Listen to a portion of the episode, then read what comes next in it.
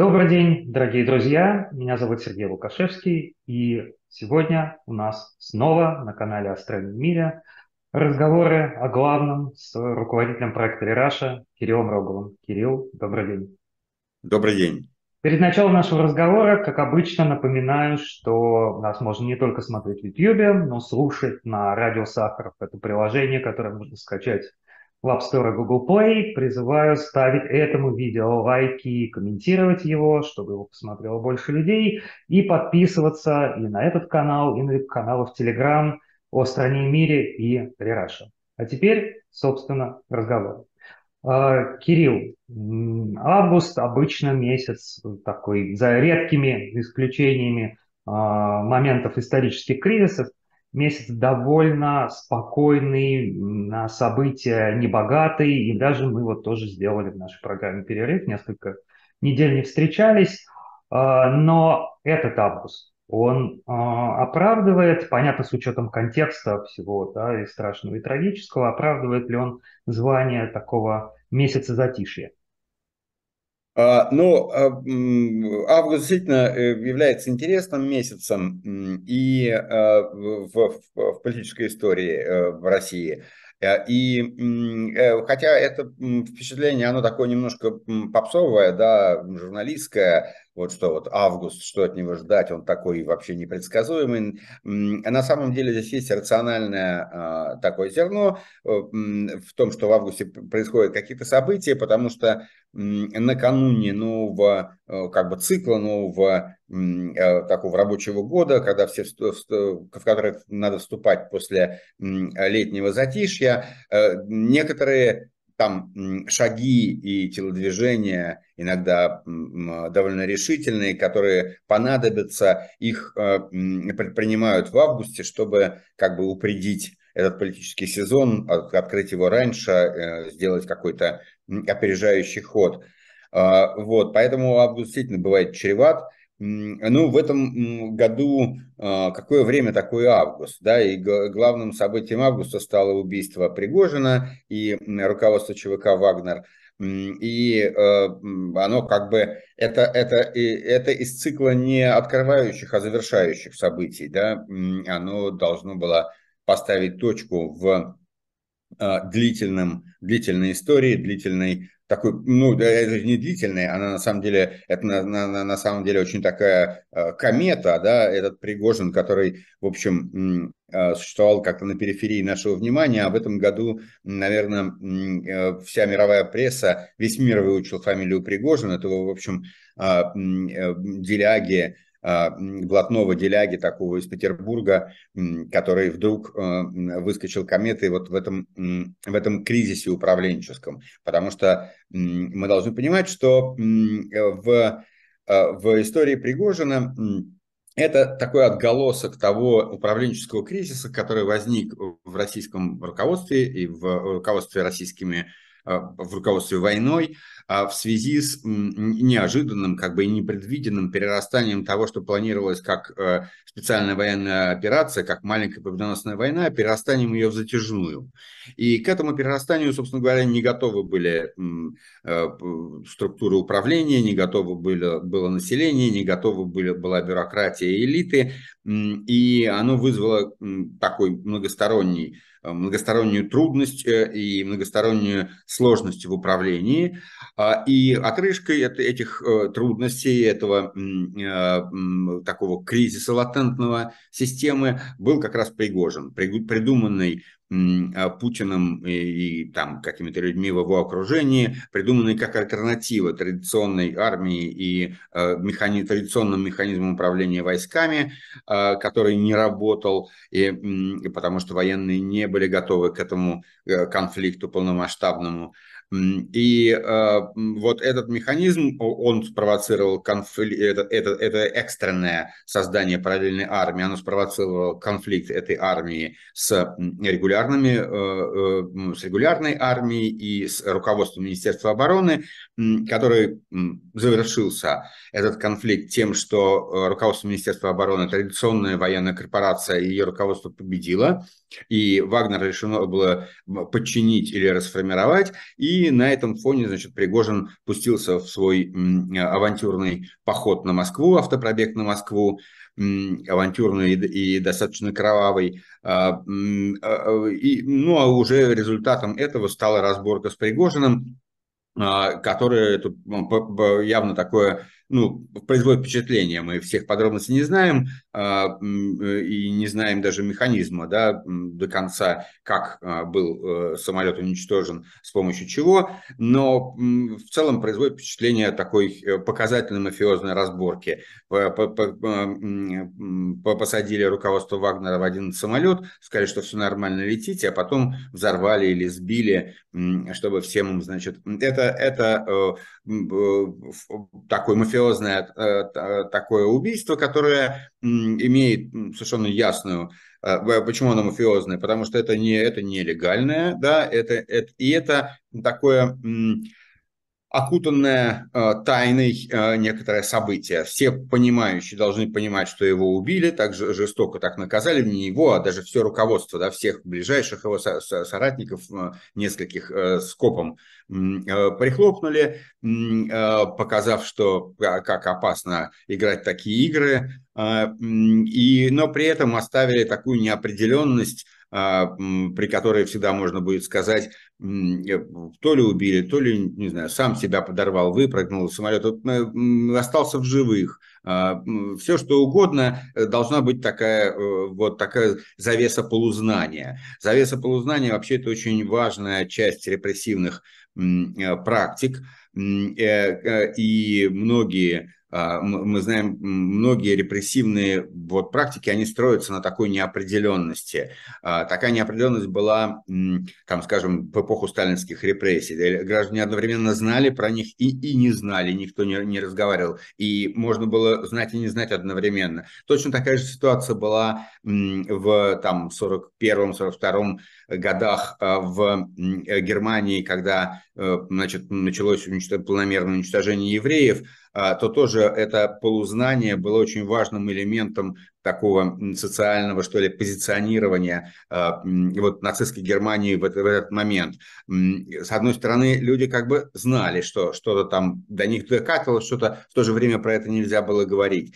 Ну и так, такие э, э, и в во многих показательных убийствах тоже остается такая, так, такая э, завеса полузнание, которое делает это еще страшнее, и в то же время а, ты, э, ты можешь не конфронтировать с этим знанием, ты можешь скрываться, оно заставляет тебя э, скрываться, и люди не могут объединяться вокруг знания о страшной правды, потому что это полупра, полу, полу, полу знание, оно не позволяет объединиться вокруг этого знания и противостоять ему, а в то же время оно э, сохраняет и даже для некоторых усиливает его эффект, потому что ты не знаешь реальных масштабов масштабов. Это, это как бы не совсем относится к Пригожину, но, но э, показательное убийство мафиозное, они тоже а, на этом замешаны, на этом механизме, э, как и многие репрессии. И просто хотелось сделать такой экскурс по этому поводу, по поводу э, как бы специфической роли политического полузнания о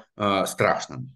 Да, вот если при этом теперь от этого события да, бросить взгляд вперед, вот есть два главных, мне кажется, два распространенных взгляда на э, убийство Пригожина как э, политическое событие. А одни говорят, что это убийство проявляет как раз мафиозный характер путинского государства, путинского режима, и уже вот как бы декорации регулярного государства отпадают. А другой взгляд, наоборот, сфокусируется на том, что Путин пытается восстановить э, регулярное государство через вот, восстановление военного единоначалия. Вот э, что будет э, с точки зрения да, влияния на будущее, какой тренд, если это вообще такая дихотомия допустима, да, вам кажется более существенным? А, да, э, это важный вопрос. И ну, здесь есть несколько таких слоев. А, ну, э, во-первых, все-таки восстановление регулярного государства путем убийства, террористического акта и убийства коллективного, это а, немножко экзотика. И мафиозный призвук здесь очень силен, и признак, призвук мафиозного государства, он определенно здесь обозначен.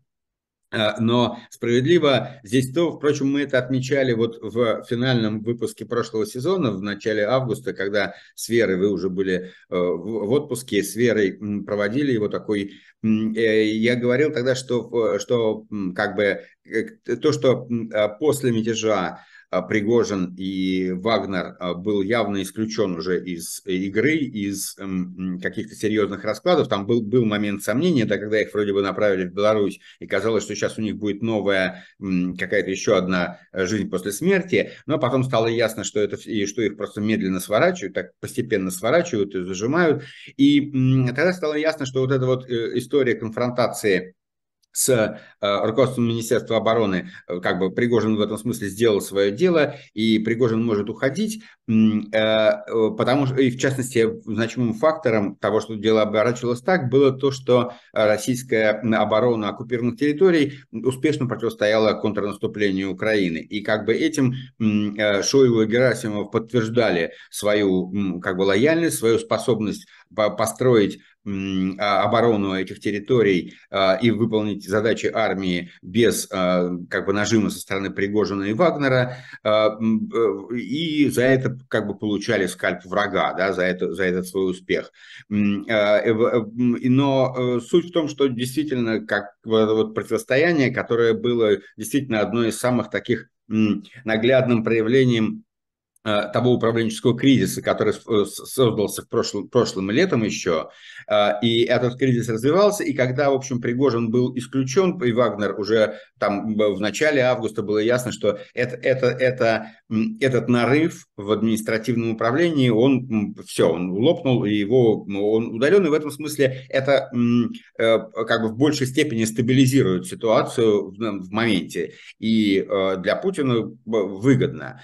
Убийство даже тут было не так важно, оно э, само по себе не меняло эту картинку. Картинка оставалась такой, что Пригожин сделал свое дело, Пригожин списан, а, Пригожин ушел в ноль, а, и этот конфликт, он больше не будет э, в ближайшее время как бы будоражить а, по, по публичную сферу а, своими проявлениями, и, и, и, а он является, как мы сказали, отрыжкой этого кризиса управленческого. Таким образом, кризис преодолен, как бы на, на данном этапе.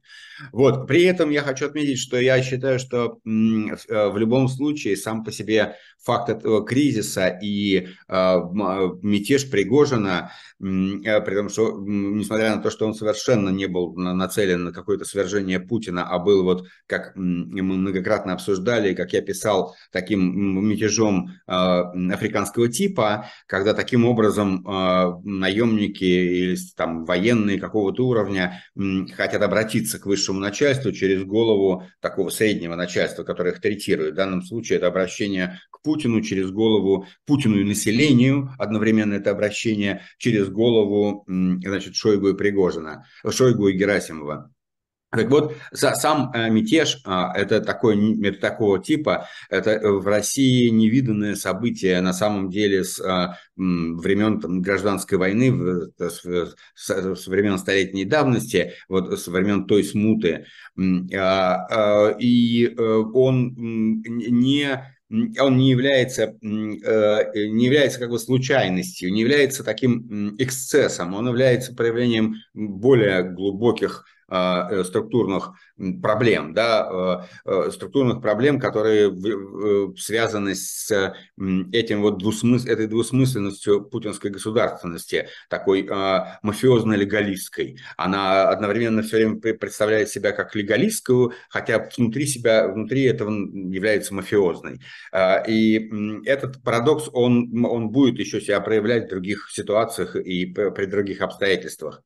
Вот, но э, да, само по себе исчезновение Пригожина, впрочем, это было уже ясно и в начале августа, оно, по крайней мере, оно убирает из публичной сферы вот этот конфликт, который длился почти год и который был отражением управленческого кризиса э, прошлого лета, и таким образом этот управленческий кризис как бы на данный момент преодолен, во, во всяком случае, вот, вот в этом своем сегменте, в смысле взаимоотношения с руководством Министерства обороны и управления э, войной, в управлении уровне военной операции.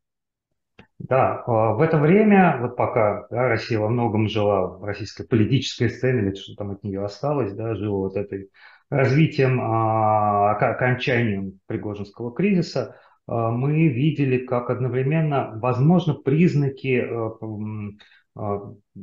некоторого качественного изменения на фронте, когда стало становиться очевидным, что Украина, э, украинские войска оказываются способны на все более массированные воздушные атаки. И вот уже э, атакам подвергается военный аэродром под Псковом, впрочем, мы до этого видели и атаки на Саратовский аэродром. Но очевидно, что этих беспилотников становится все больше, и кажется, даже ущерб становится тоже более серьезным. И одновременно на фронте, несмотря на то, что все уже вроде бы практически разочаровались в украинском наступлении, но э, приходят все, все больше новостей о том, что армии украинской удалось прорвать, по крайней мере, одну из линий российской обороны.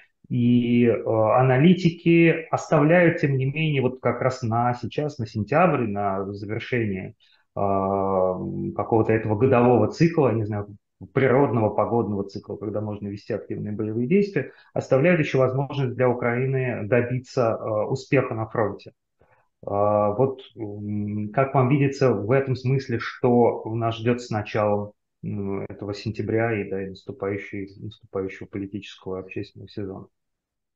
Да, действительно, я согласен, и э, в целом контрнаступление украинское оно, ну, оно разочаровало, оно не соответствовало тем ожиданиям, которые с ним связывались. И действительно, это совершенно правильно, что там есть определенные успехи, есть определенное продвижение, но это продвижение не вдохновляет наблюдателей и аналитиков, э, и это рационально и э, понятно почему. Как бы, когда планировалось контрнаступление, когда оно ожидалось, ожидания от контрнаступления, они были связаны с представлением о очень низком духе российского войска, а, о низких, а, о плохой логистике, управлении войсками, неумении воевать, нежелании воевать, и с тем, что Украине пришло западные, пришли э, западные вооружения, пришли какие-то войска, которые уже были подготовлены, э, лучше подготовлены к войне, и оказалось, что вот это, эти, эти, эти две, две группы факторов, что они дадут такое такти, большое тактическое преимущество.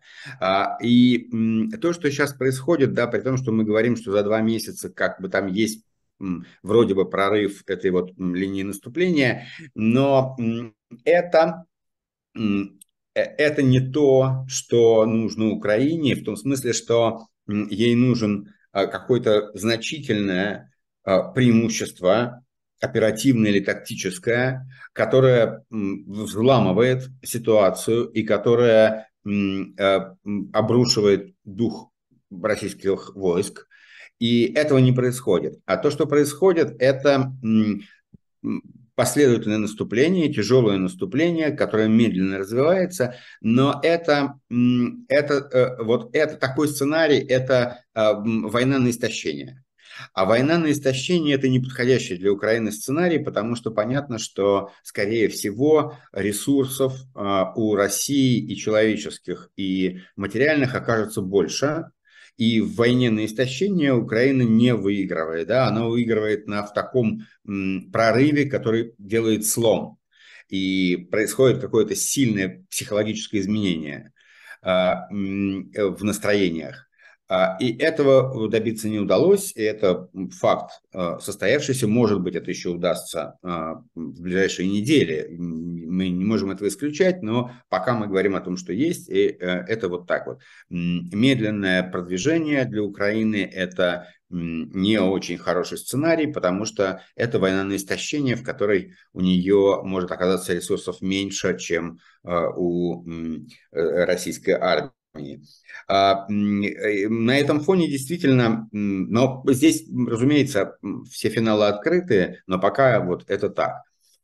А, э, и на этом фоне действительно возникает такая вторая, второе дыхание, второй фронт, эти удары беспилотников.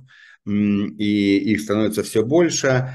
И здесь надо сказать, что ну вот, агентство РБК российская подсчитала, что они подсчитали, что 500, э, по открытым источникам 500 сообщений о нападении а, беспилотников, по, о ударах беспилотников по российской территории, не считая там Донбасс а, и оккупированной территории, а именно вот по российской территории. А, и из этих 500 случаев они отмечают, что существенное повреждение, существенный эффект да, дали 21 э, удар, 20, 21 случай вот, беспилотников, которые нанесли э, какой-то суще... значимый ущерб там, имуществу, людям. Э, и это, конечно, довольно мало, и в течение большей части этого времени, вот в течение до самого последнего времени удары беспилотников скорее несли символическое значение такой дырявости неба, чем какого-то не было эффекта, и а, их а, восприятие их начинало стираться, потому что каждый день где-то беспилотник, ну, он разбил окно, ну и что. Но и только в последнее время мы увидели, в последние как раз пару недель, мы увидели такие более значимые успехи в этих бомбардировках, и они действительно, может быть, откроют новую главу, да, может быть, откроют... Э, то есть это сейчас будет такая такая технологическая, инновационно-технологическая гонка. А, сумеют ли, надо сделать э, попадание беспилотников более точными, их эффект а, более весомым. Э, вот там появились какие-то сообщения о картонных беспилотниках, которые незаметны для радаров. И вот, может быть, они, а, как бы, стороны будут сейчас быстро совершенствоваться в, в этой войне беспилотников. Теоретически мы видим, что может возникнуть ситуация, когда беспилотники э, бьют э, достаточно точно и э, внушительно, то есть они наносят какой-то значимый ущерб, большой создают большой эффект, да, потому что, например, там беспилотник, попадающий в, нефте, в нефтеперерабатывающий какой-то или в нефтехранилище, он дает картинку. А, правда, российские власти уже собираются запретить такие картинки, и, скорее всего, скоро такой запрет, запрет будет издан, но пока эта картинка, она она значима, она видна, и она наносит э, это реальный экономический ущерб, экономический э, реальный ущерб логистике. Если э, эффективность этой войны беспилотников повысится, то это будет интересный поворот и какой-то новый, новые испытания, новые возможности для Украины, но пока, пока все-таки мы помним про это соотношение, что 500 беспилотников, вот, которые насчитала РБК, значит, полетели в Россию, и, в общем, только два десятка из них произвели эффект, такой более-менее э, значимый, заметный эффект э, в, результате вот, своего воздействия. Так что и здесь вопрос э, остается открытым, удастся ли этот второй фронт или не удастся, ну, мы увидим в течение этого нового сезона. Да, спасибо. Давайте мы теперь сменим фокус с э, более локального на более глобальный а, и поговорим о э, саммите БРИКС, а, который чуть больше недели назад прошел в Южной Африке. Вот э, саммит принял решение, это одно из самых громких да, сообщений в связи с этим событием, принял решение о расширении, туда войдет дополнительно шесть государств, включая Иран, и э, произойдет это, собственно, они станут членами этой организации э, с начала 2024 года, в тот момент, когда к России перейдет председательство в э, этой международной ассоциации. Вопрос я сформулирую предельно просто. Это, на ваш взгляд, э, успех для, для режима, да, для путинской дипломатии? Ну, я думаю, что да. Я думаю, что это не успех путинской дипломатии, но это то, что как бы укрепляет, ну, как благоприятное для нее событие.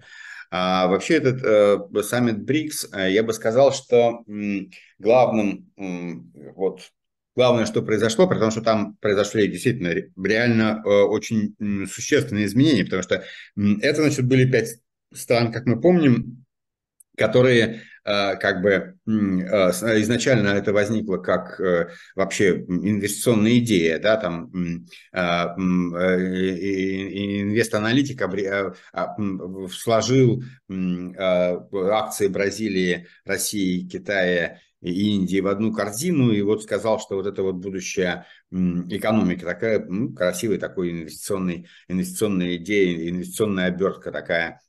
А, а, потом это стало формироваться как некоторая такая идеология, и потом это превратилось в 2006 году, это превратилось в некоторое объединение реальное, которое, однако, было достаточно фиктивным, оно, в нем много там противоречий, много разные взгляды на много, у них мало точек соприкосновения интересов и возможностей реальной координации, но оно постепенно, оно как бы напитывалась некоторым таким соком а, вот этого нового девелопменталистского национализма, который по миру разлит, да, антизападного.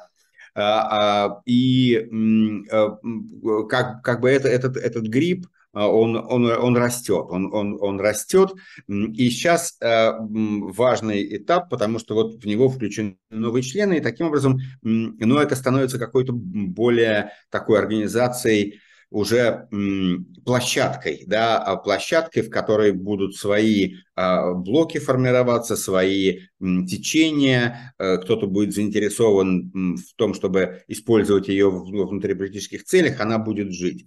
Но э, как бы при том, что там очень много политических э, противоречий между теми, кто, кто состоит теперь в этими 11 э, странами, э, и разность интересов и потенциалов, это все будет тормозить. Э, у этого не будет такой слаженности, там, как у, как у семерки, скажем, да, э, G7. А, но при этом, безусловно, э, возникает не контура некоторого чего-то такого важного и нового, и эти контуры будут укрепляться, у меня в этом почти нет сомнений, хотя, может быть, Запад предложит какие, приложит какие-то усилия для противодействия этому, но, скорее всего, тренд будет в этом. Я бы сказал, что один из, один из главных а, факторов, а, которые делают БРИКС а, более политически значимым сегодня, чем а, это было даже год назад. Один из главных факторов – это неуспех американских санкций а, в отношении российской экономики. Эти санкции были очень масштабными, но оказали очень ограниченный успех, ограниченный краткосрочный ограниченный эффект на российскую экономику, и тем более оказались политически а, малозначимыми, да, потому что такого рода эффект, как бы а, представление о том, что об успехе России в противостоянии санкций гораздо сильнее, чем представление о силе воздействия санкций на Россию. Это такое общемировое представление, с ним можно спорить, можно там рассказывать, что в долгосрочной перспективе российская экономика очень много теряет, это правда, но вот этот политический эффект, политический бабл, он имеет такой характер. Э, как бы санкции не сработали. И это, конечно, очень укрепляет самосознание, экономическое самосознание всех этих стран, о которых мы говорим, всех стран, которые входят в БРИКС и многих стран, которые находятся вокруг. И очень укрепляет их в а, в понимании своих возможностей.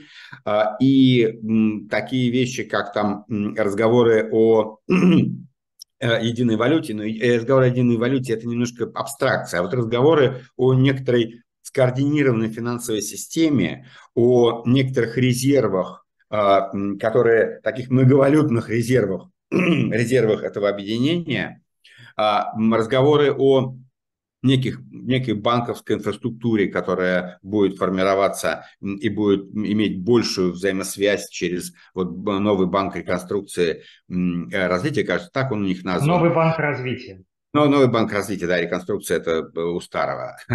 А, вот, новый банк развития. Э, э, как бы все это обретает более значимые и перспективные черты на фоне вот этой вот неудачи западных санкций. Да? Большая экономика, которую не санкционируют страны, условно говоря, БРИКС, система БРИКС, система вот она шире, чем БРИКС, э, которая не санкционирует вот эти, может выжить, и она может купировать свои проблемы через взаимодействие с ними. Эта система может коллективно защищаться от э, санкций Запада, и, в общем, как бы это, это делает ее перспективы больше, большими. А, э, не, это не обязательно может быть э, какой-то разрыв, вот раскол мира на два, на два экономических полушария. Такой раскол принесет колоссальную катастрофу всем.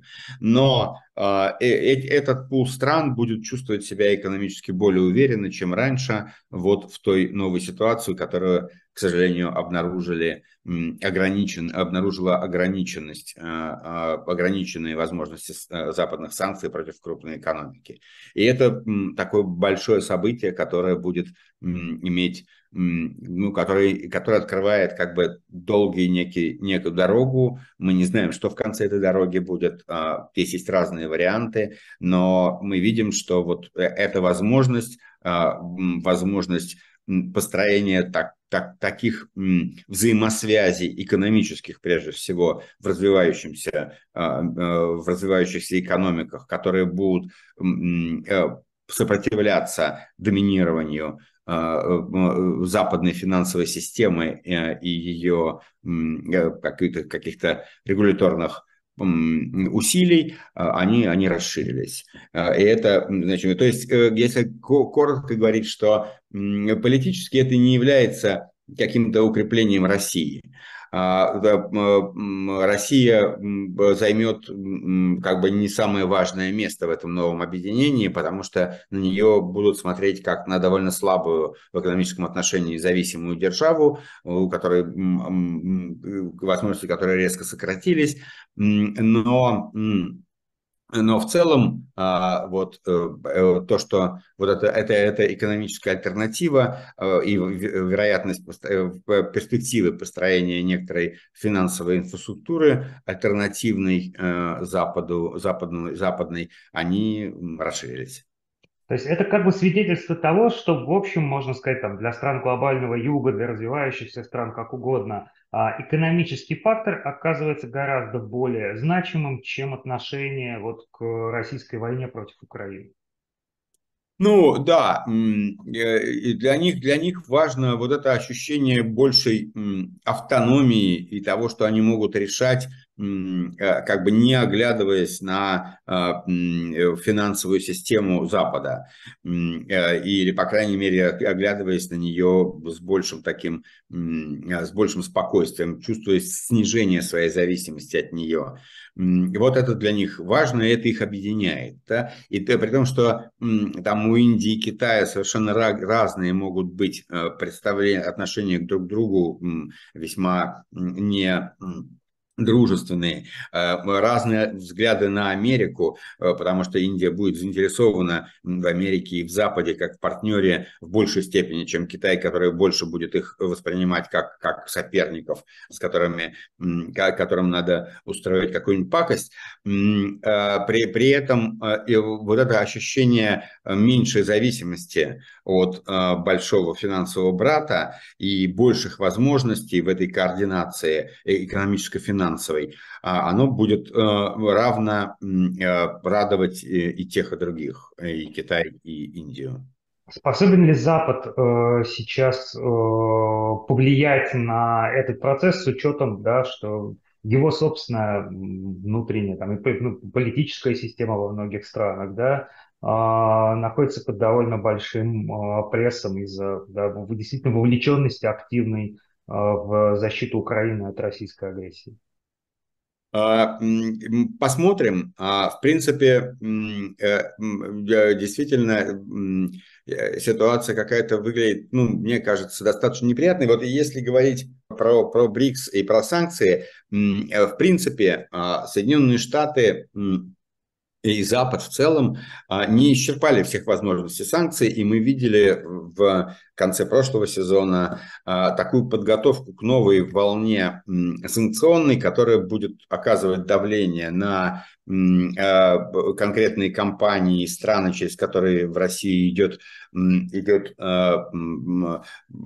санкционные товары, микрочипы, все, то, что необходимо для производства вооружений, или просто импорт, который не ввозится напрямую, серый импорт.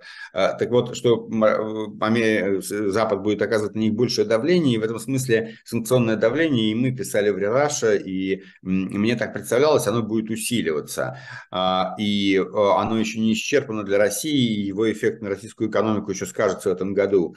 Э, при том, что этот, в целом этот э, прогноз пока выглядит релевантным, это ожидание выглядит релевантным, надо сказать, что это вот то, что произошло с БРИКС, это как бы политически, политически ослабляет тоже позиции Соединенных Штатов, да, потому что тема вот э, санкционирования стран, которые не присоединились, и компаний стран, которые не присоединились к санкциям, она, безусловно, ну, приведет к некоторой такой мобилизации в рамках этого вот нового объединения, в рамках этого нового сообщества. И э, здесь Соединенным Штатам и Западу придется действовать осторожно, с оглядкой, чтобы не как бы не усилить а, да, не усилить политических обертонов в этом вот а, БРИКС плюс.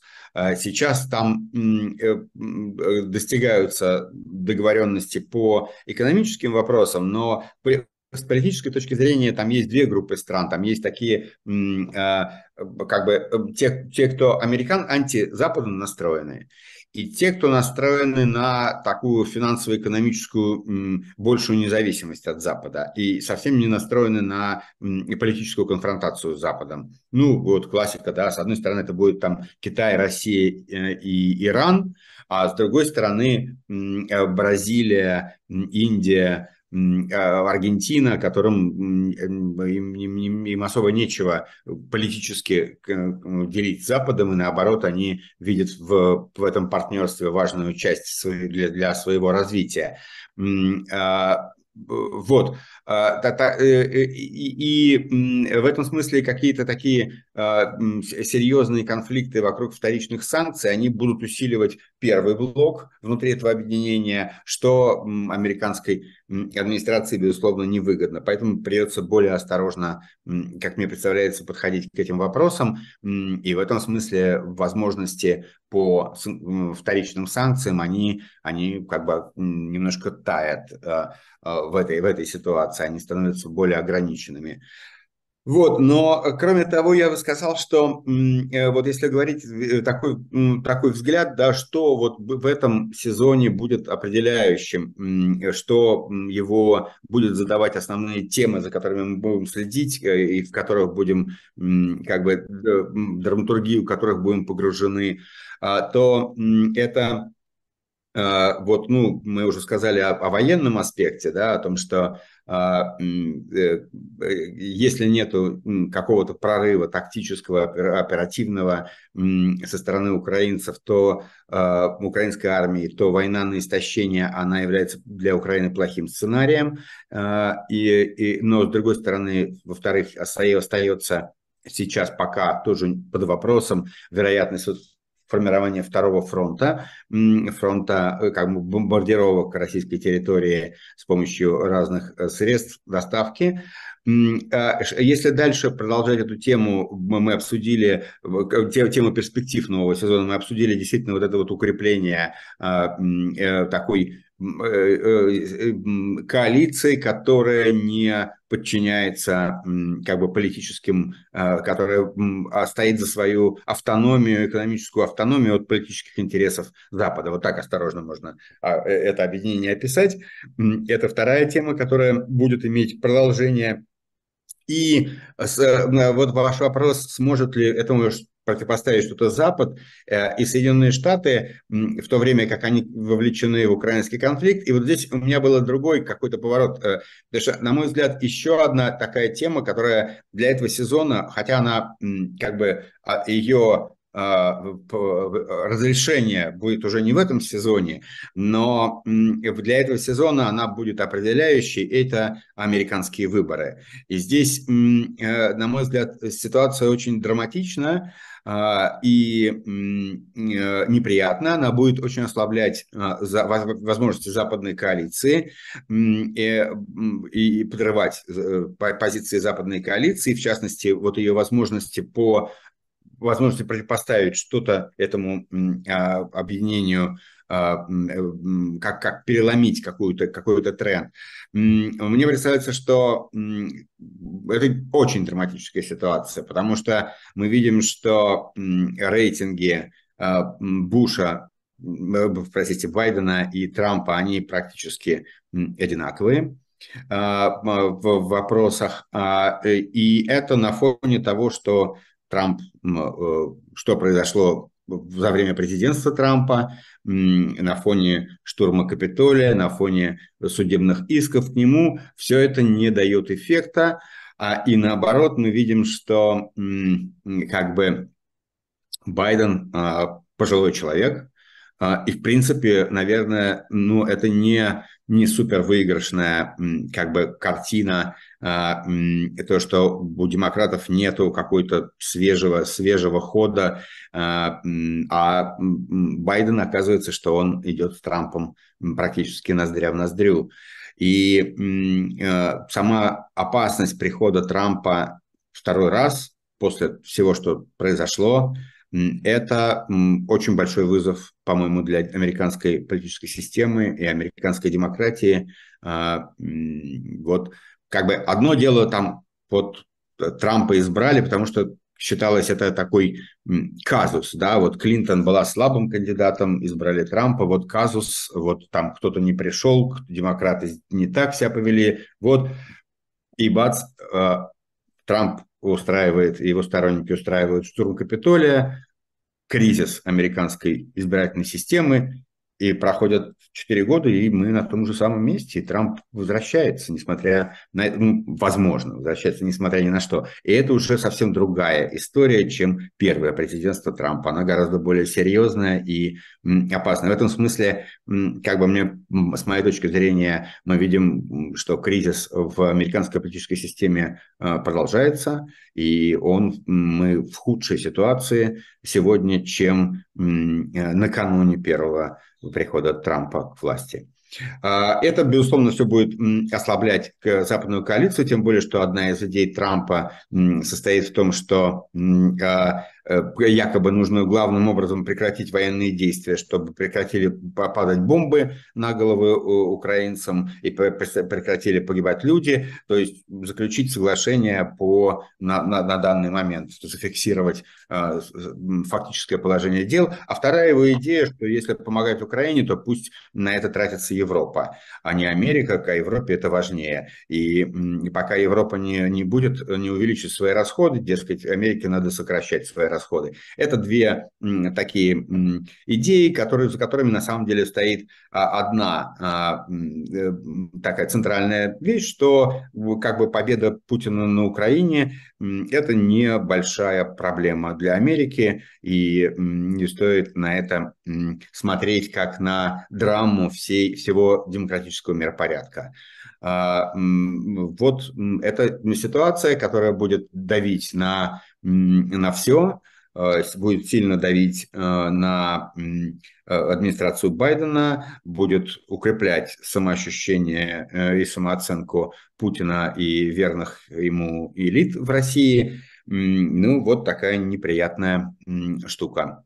Вот. То есть опять будут пытаться сидеть до Трампа, а, а у меня вопрос при этом, вот хотя мы много говорили, как российская экономика оказалась резистентна к э, санкциям по факту, а все-таки а российская экономика до конца 2024 года выдержит с учетом того, что сейчас происходит. Вот цены на нефть растут, а рубль при этом падает. А это вообще как бы как ну до войны бы сказали, что это нечто абсолютно ненормальное. Э, это нечто абсолютно ненормальное. Это свидетельствует о том, что в российской экономике произошли серьезные изменения, и что той традиционной макроэкономики, которая была у этой страны э, до э, санкций, ее нету больше, потому что в той ситуации так не могло быть.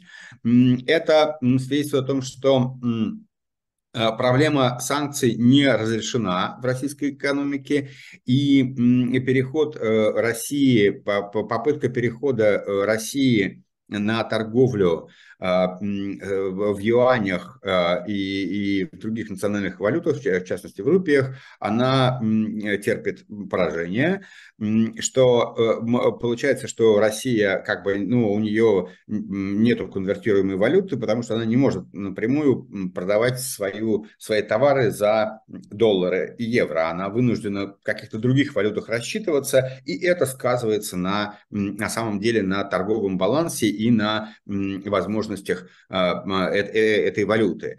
А, и создает э, вот такие кризисы. В этом смысле как бы падение рубля мне представляется э, таким фундаментальным фактором, это его переоценка в связи с э, его сократившимися вообще возможностями как, как э, валюты, как международной валюты. Да, он имеет очень ограниченные его возможности и в этом смысле сжались, и он был переоценен в связи с этими фактическими возможностями. Есть несколько проблем, то есть как бы есть целый букет проблем с российской экономикой, которые а, обнаружились вот за последние там, пару месяцев и за последние недели, ну, пару-тройку месяцев. Значит, ну, вот ослабление рубля, которое мы обсудили, которое, возможно, является таким фундаментальным событием, а, связанным именно с изменением места России в мировой торговле.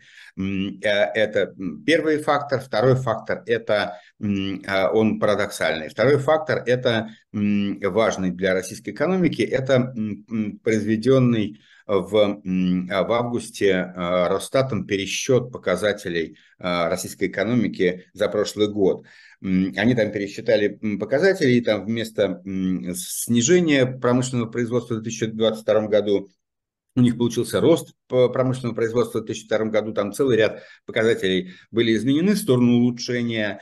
В результате немножко хуже стали показатели э, первого квартала 2023 года, но, как остроумно пишут авторы канала ММА, почти нет сомнений, что они потом тоже улучшатся, их тоже пересмотрят. Вот эти пересмотры, они э, вставят вопрос вообще, что мы знаем про российскую экономику и насколько вообще а, релевантно то, что мы про нее знаем из данных Росстата. И какой там есть, то есть то, что там есть э, некоторая э, нарисованная часть, э, в, в этом уже как-то мало сомнений. Но вот какой ее масштаб, мы пока этого не понимаем. Ну, например, вот тот же самый канал ММА приводят данные, что в августе объем там железнодорожных перевозок в августе этого года составил 103,7 миллиона тонн. А, а вот в августе 2019 года и в августе 2021 года, ну, чтобы исключить ковидный год, э, это было 109 миллионов. А, где-то около 109 миллионов, чуть больше. А, это означает 5% сокращение перевозок.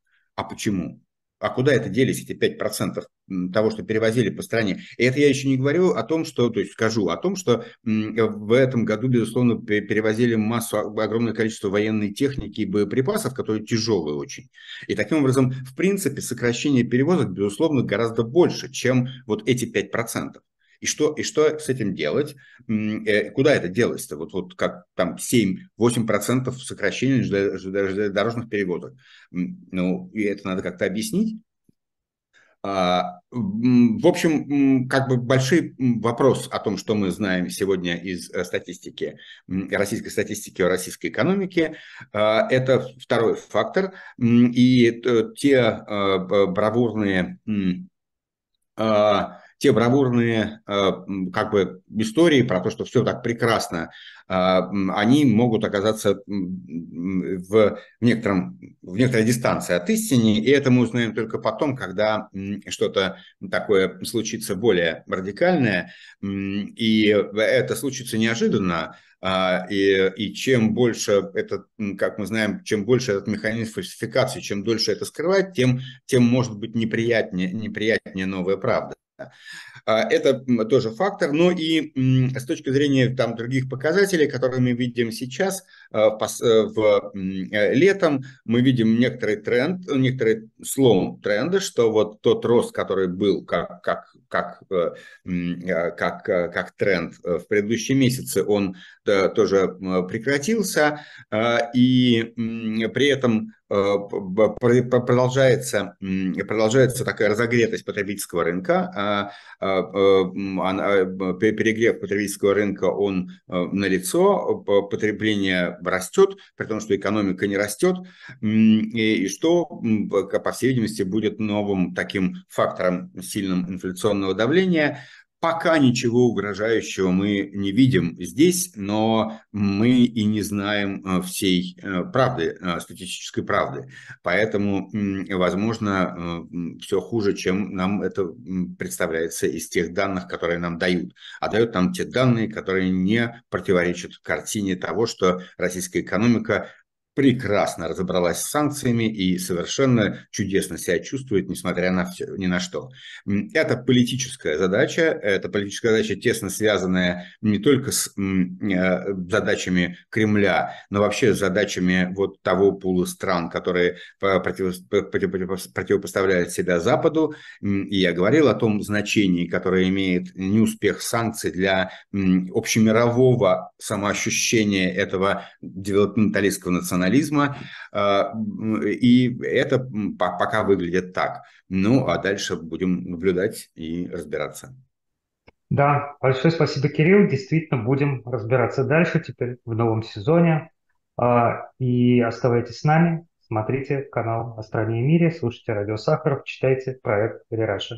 Большое спасибо и до свидания. Всего доброго. До следующей пятницы.